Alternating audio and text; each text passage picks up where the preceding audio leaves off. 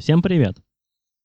Ради очередного эксперимента попробую записать предисловие к новым начитанным работам, вошедшим в выпуск 5 проекта GAN представляет.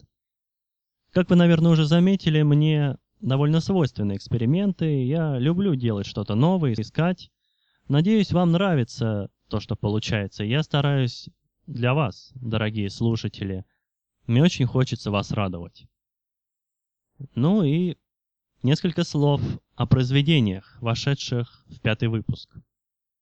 Открывается он стихотворением Нила Геймана, знаменитого английского фантаста, живущего в Америке, многократного призера разных конкурсов и так далее. Так вот, открывается его стихотворением «День, когда приземлились тарелки». Мне очень нравится это стихотворение, оно сначала кажется страшным, а потом оказывается смешным и чуть ли не лиричным. Ну, сами все слышите, саундтрек — если так можно это назвать, моего авторства. Далее следует короткий рассказ знаменитого фантаста-абсурдиста Роберта Шекли. Называется рассказ о высоких материях. Это юмористическая история, абсурдистская тоже, произошедшая... Ну, в общем, я не буду раскрывать всех карт. С кем она произошла и почему. Послушайте или прочтете, если захотите и сами все узнаете. Это один из моих любимых рассказов. Дальше следует рассказ Артура Конан Дойля «Союз рыжих», вошедший в цикл о приключениях Шерлока Холмса и доктора Ватсона, так любимых. Да почему только российскими слушателями, зрителями и читателями? Я думаю, во всем мире их любят и уважают. До сих пор снимают о них фильмы, кстати, хорошие сериалы, и не только, художественные фильмы тоже. Здесь я использовал музыку, ну, я думаю, вы догадываетесь, но я там кое-что поменял, слегка совсем. Ну, нельзя издеваться над таким, издеваться, естественно, в кавычках. Четвертый рассказ Марии Фомальгаут Гретхен читает сама автор – мне нравится ее произведение, нравится ее голос, и, по-моему, она замечательно читает и хорошо, здорово оформляет свои произведения. Потом следует чуть ли не песня с авторской музыкой, э, ну, исполненная на текст таких малоизвестных авторов, как Григорий Неделька и Григорий Кабанов. Называется рассказ «День, когда вселенная всхлопнулась».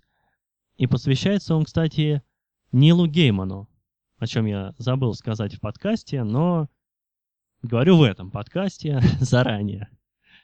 Шестой рассказ. Чуть не сказал для нашего выпуска. Хорошо бы. Написал Бернар Вербер. Называется рассказ «Манипулирование». И там говорится об истории полицейского, у которого внезапно взбунтовалась рука, левая.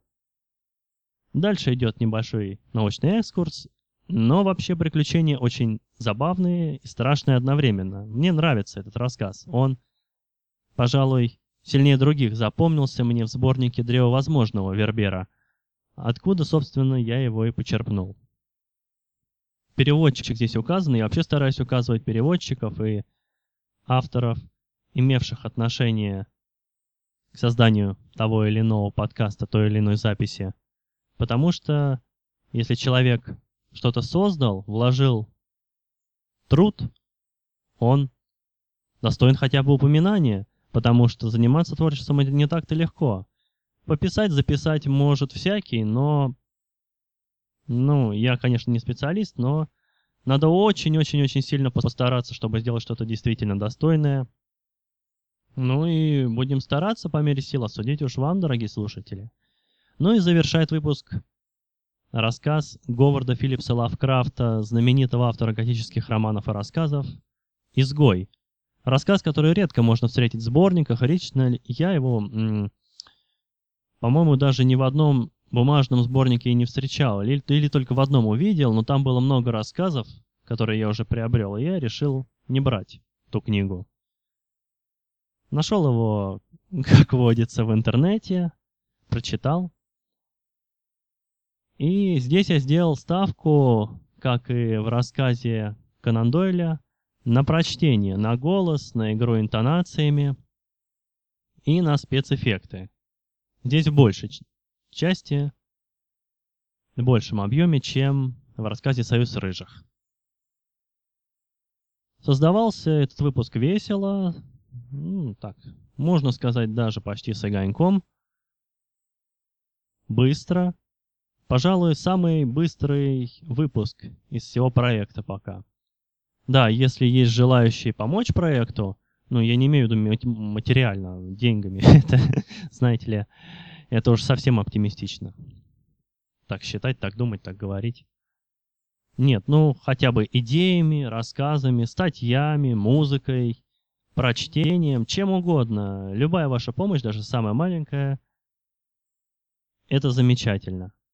Ну вот, надеюсь, я вас не утомил, и если вам нравится то, что я, мои соавторы, другие авторы, а, авторы обложек делаем, слушайте нас и, как я уже сказал, по мере сил, мы постараемся вас радовать и планку, уж какой бы она ни была, даже если 15 сантиметров от земли, постараемся ее хотя бы ниже не опускать.